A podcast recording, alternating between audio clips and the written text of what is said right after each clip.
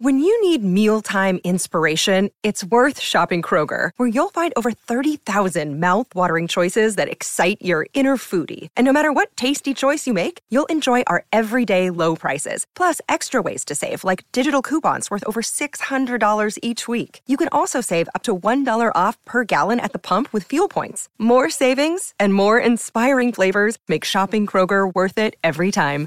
Kroger, fresh for everyone. Fuel restrictions apply.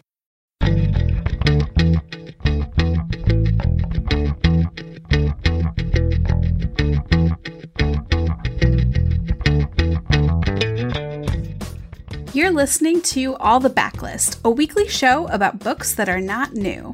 I'm Tirzah Price, filling in this week for Liberty, and this is episode 262.5. This week, I'm going to be diving into the stacks to talk about two fantastic books for kids and teens by Black authors. But first, let's hear from our sponsor. This episode is sponsored by The One That Got Away with Murder by Trish Lundy. Robbie and Trevor Cressmont have enough wealth to ensure they'll never be found guilty of any wrongdoing, even if everyone believes they're behind the deaths of their ex girlfriends. Let us all take a collective angry sigh at that. Lauren O'Brien, the new girl at school, has a dark past of her own, and she's desperate for a fresh start. Except when she starts a relationship with Robbie, her chance is put in jeopardy. During what's meant to be their last weekend together, Lauren stumbles across evidence that might just implicate Robbie and after a third death rocks the town, she must decide whether to end things with Robbie or risk becoming another cautionary tale. This is an edge of your seat YA thriller that's perfect for fans of Karen McManus and Holly Jackson. Make sure you pick that up now wherever books are sold. And thank you once again to The One That Got Away with Murder by Trish Lundy for sponsoring today's show. Today's episode is brought to you by Bloom Books. Charming, easygoing, and rich, Xavier Castillo has the world at his fingertips. He also has no interest in taking over his family's empire, but that hasn't stopped women from throwing themselves at him, unless, of course, the woman in question is his publicist. The cool, the intelligent, the ambitious Sloan Kensington, who is a high powered publicist who's used to dealing with difficult clients, but none infuriate or tempt her more than a certain billionaire heir with his stupid dimples and laid back attitude. She may be forced to work with him, but she'll never fall for him because he's a client and that's all he'll ever be, right? Right, girl, like we all know. So, just in case you didn't know, author Ana Huang is the best selling author and BookTok viral author of the Twisted Love series, the King of Sin series, Miss Huang got it going on, okay? Make sure to check out King of Sloth by Ana Huang. And thanks again to Bloom Books for sponsoring this episode. So, with all the news of police brutality and the deaths of innocent black men and women and the protests, you've likely been receiving or have been exposed to just a great load of amazing books about how to be anti racist. And that is definitely awesome. Um, and I'm so glad that so many people are buying and hopefully reading those books. But I also wanted to take a moment and highlight some fiction titles that aren't explicitly about being anti racist, but are about the experiences of Black kids and teens. And they contain joy and humor and even romance, along with heartaches and obstacles which I think is important because there are so many Black authors and activists who have reminded us that we can't just want to read books about Black pain and suffering.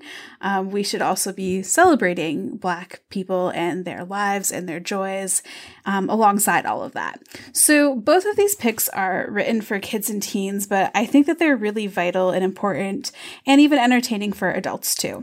So, let's dive in. My first pick is The Season of Styx Malone by Kekla Magoon. And actually, all of Kekla Magoon's books are just so wonderful and highly recommended. Um, you know, she's written a YA novel about Malcolm X along with his daughter. She's written books about the Black Lives Matter movement, books about the civil rights movement and the Black Panthers. And she's also written some books that aren't explicitly about the politics of our world, but obviously do touch on you know issues of social justice and um, so yeah all of her books are so great so in this novel it's a middle grade novel about brothers caleb and bobby gene and Caleb is the protagonist. He's a little bit frustrated because they never leave their small town to go anywhere or do anything fun. And so Caleb has this preoccupation with not being ordinary. And he kind of gets upset with his dad because his dad is always encouraging his kids to be extraordinary. But to Caleb, it sounds like extraordinary. And that does, that's just not what Caleb wants for his life. Well, one day, Caleb and Bobby Gene, this really hilarious chapter, it's 4th of July. They go to a block party and they end up trading their baby sister for a bag of fireworks, and it gets them into big trouble. But then they also learn about this sort of magical system of bartering, and then they meet an older boy named Styx Malone who tells them about the Great Escalator trade, which, if you're unfamiliar, is this idea of trading something that you have um, that might not be worth a lot, but just trading it for something that's slightly better and worth slightly more, and then taking that object and continuing to gradually trade up until you have something that you really want. So Caleb and Bobby Gene are just kind of enamored with Styx and this idea of the great escalator trade and all that he has to teach them. And so they embark upon a scheme that um, gets them into a little bit of trouble.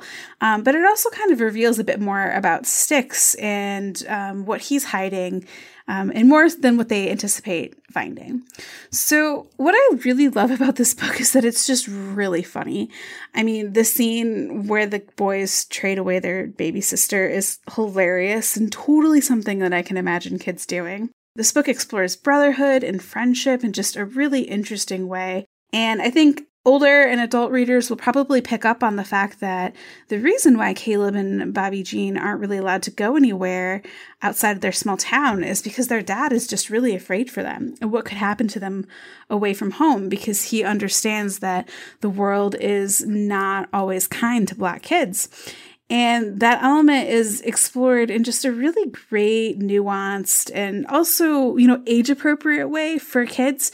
If you're struggling to talk to your kids about, about this issue, like this is one really great entry point. And this book is almost kind of sneaky because you get into it for the humor and the friendship and the hijinks, and it ends up packing this really great emotional punch. So, this is an excellent novel for kids. Um, it's a great novel for read alouds, um, but also just pick it up for yourself if you want a really great novel that's reminiscent of Christopher Paul Curtis's books. So, my second pick is going to be one for all you Jane Austen fans out there, and that is Pride by Ibi Zoboi. And it's so fantastic. Pride is, as you may have guessed, a retelling of Pride and Prejudice, but it's set in contemporary day in Bushwick. And it's about Zuri Benitez, who is an Afro Latina teen who has great pride for her neighborhood, her community, her family, but she's really alarmed by the rapid gentrification that she sees spreading across Bushwick. And that becomes super relevant with the arrival of the Darcy family. So, the Darcys are a black family who have purchased and renovated a building across the street from Zuri's building. And at the beginning of the novel, novel, they move in. And they're very different from the community that this block has, um, mainly in that they're clearly much wealthier than anyone else on the block. And Zuri kind of resents this, and she particularly resents Darius Darcy because he acts as though everyone is beneath him and he just knows so much better than anyone else. But then Zuri's older sister Janae starts to fall for Darius's older brother and as Zuri begins to get to know the family, her first impressions slowly evolve. And she realizes that Darius has a bit more, you know, going behind his sort of arrogant facade than she first thought. And that also issues of gentrification and cultural heritage are also a bit more complicated than she first thought. So, this is definitely one of my favorite retellings of Pride and Prejudice and I've read a lot. Um, but I think it's mostly because this one is just really clever. And I think what a lot of people fail to, fail to realize or recall is that The source text, Pride and Prejudice, is a really great satirical and humorous analysis of society and social roles. And that critique and reflection is really lost in a lot of the adaptations and retellings that we see. Oftentimes, uh, those retellings and adaptations get sort of spun as like this romantic, wonderful story. And um, it just sometimes loses that really great social critique which you know not every adaptation has to go there but i so appreciate that Ibi Zoboi totally goes there um, she just really skillfully explores real pressing issues that so many Black neighborhoods face. And she does so in this familiar story structure. So I think that automatically gets readers intrigued. But then she also spins it in a really exciting way. Like she just makes that plot her own. So even though you think you know what's going to happen, you're also reading with anticipation. And I just can't really say enough great things about this book. It touches on class and cultural identity and community, gentrification, and just so much more. I think it's a really great book to read alongside Pride and Prejudice, but also if you are not at all familiar with Jane Austen's work or Pride and Prejudice, don't be afraid to pick this book up. You will definitely be able to read it and engage with it. It just firmly stands on its own. So that is Pride by Ibi Zoboi. And that is it for me this week, book nerds. I hope you are all staying safe and that you are well stocked with books.